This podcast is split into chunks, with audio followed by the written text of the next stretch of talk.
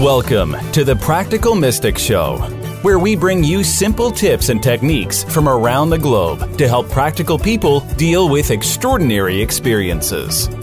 And now, your favorite scientist, shaman, and sacred clown, and also the show's host, Janine Bolon. Welcome to the Practical Mystic Show. I'm Janine Bolon, and today we're talking about how to be a habitual saver, how to be a wealth accumulator, and have a mindfulness about your money. We're walking through the 10 steps to abundance, and today we're on step seven, which is the positive purposes for the law of cause and effect.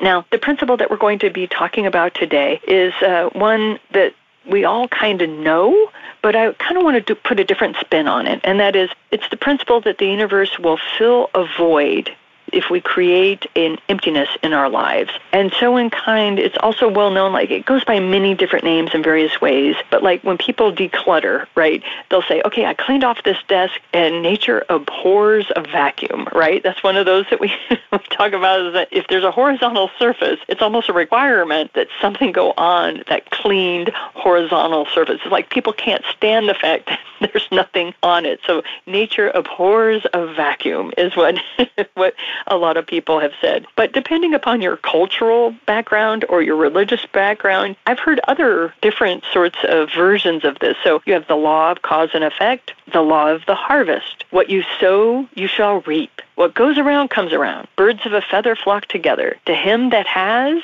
more shall be given, and like begets like. So, what I'd like to do is chat with you real quick about how to use this law for your health and well being. So, despite this near universal acceptance of this well known law, people still have difficulty implementing it when they need something or when they see that others are in need. When you're serving the needs of others, it seems that the universe goes into working overtime to get you what you need so that you can succeed. You see this with people who are highly charitable and philanthropic. They always seem to be able to get what they need. I mean, yes, you still have to do your part and work like crazy while you work toward your goal, but you have to do that anyway, right? I mean, you're already passionate about things in this world that you want to change, so stay in your passion, but why not rope the universe into helping you out as well? I mean, use the law of cause and effect to do good in your particular corner of the world. That's basically what I'm saying here. So, how do you do that? Well, it's kind of easy. What you do is you give away what you want to come back to you. It's just like a boomerang. So, how do we get this law of philanthropic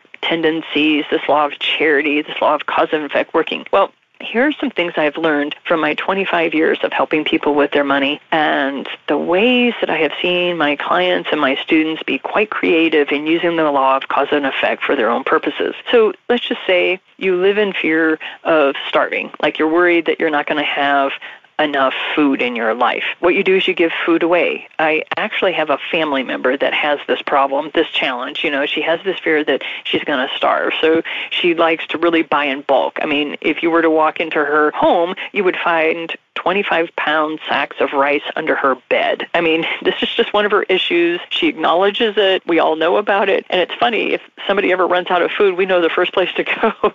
we'll, ask her. But I've learned so many tricks on how to store food from her. Because of her issue, she has been quite an educator to me on how you go about preparing and how you go about keeping two to three months of food supplies. Okay? So, anyway, if you live in fear of starving, give food away. If you're afraid of being homeless, offer your house as a place to stay to people. I mean, people you trust. You know, use your common sense. But the point is, is whatever you are worrying about, whatever you are like in fear of, those are the things that you become charitable of, and the law of cause and effect will make sure you always are in abundance. Such as if you're worried about not having enough clothes for yourself or your children, give clothes away. And it's amazing how they will come back to you. Those clothes will come back to you. Lastly, if you really want more money in your life, guess where we're headed with this? You're right. Start giving money away. Give as much money away as you can without straining your budget for rent, food, your mortgage, tuition, insurance payments, medical bills. You get my idea. What I want you to do is anytime you are inspired to give money away and you happen to see a panhandler on the street, go ahead and give your money away. This is how you get what goes around comes around operating for you. There is money in your life that you can give away without putting you your family, or anyone that you love out on the street. If this is not the case, if you really are in a dire situation where you can't even afford food, then I say to you, get thee to a food bank and start getting aid.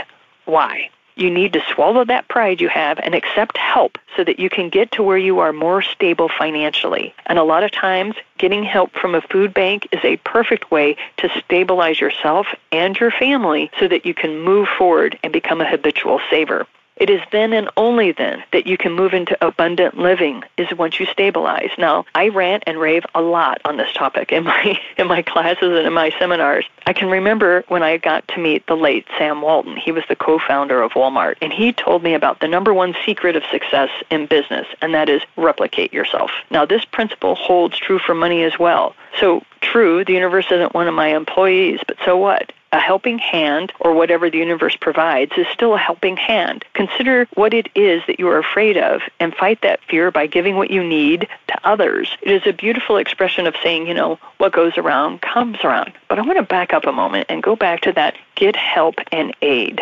realize that there are people in this world who are wanting to help you become financially stable so that you can bounce from wherever you are. So if you're one of those people who is starving, who does not have enough food for you or your family, swallow your pride and get to a food bank. I have had clients who I find out 30 to 60 days within them helping, you know, paying me to get themselves into a better financial place that are literally do not have enough food, but they refuse to go get food help from institutions and organizations that they had access to based on pride. This is the thing. I want you to become financially stable. I want you to become a habitual saver and a wealth accumulator because I know that your current financial situation is temporary and I know you can get yourself out of it, but sometimes you just got to have a little help. I have had people in very dire financial situations come to me. As soon as they went to the food bank and got help and they stopped worrying about how they were going to buy their next item of food for their family, they relaxed enough so that they could then focus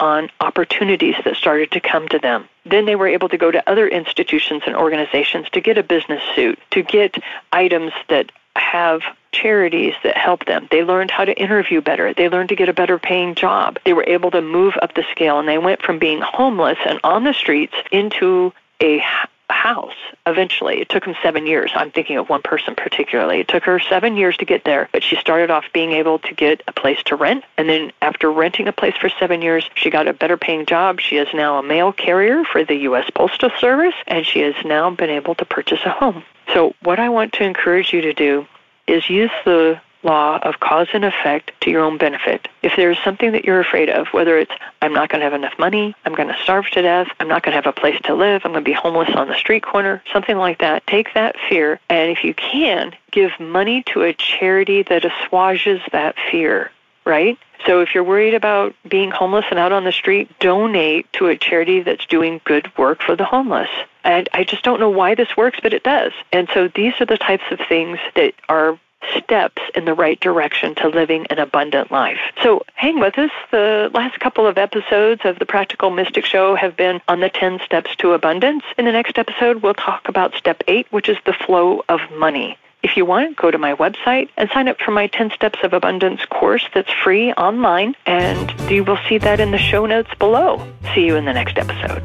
This has been the Practical Mystic Show with Janine Bolon.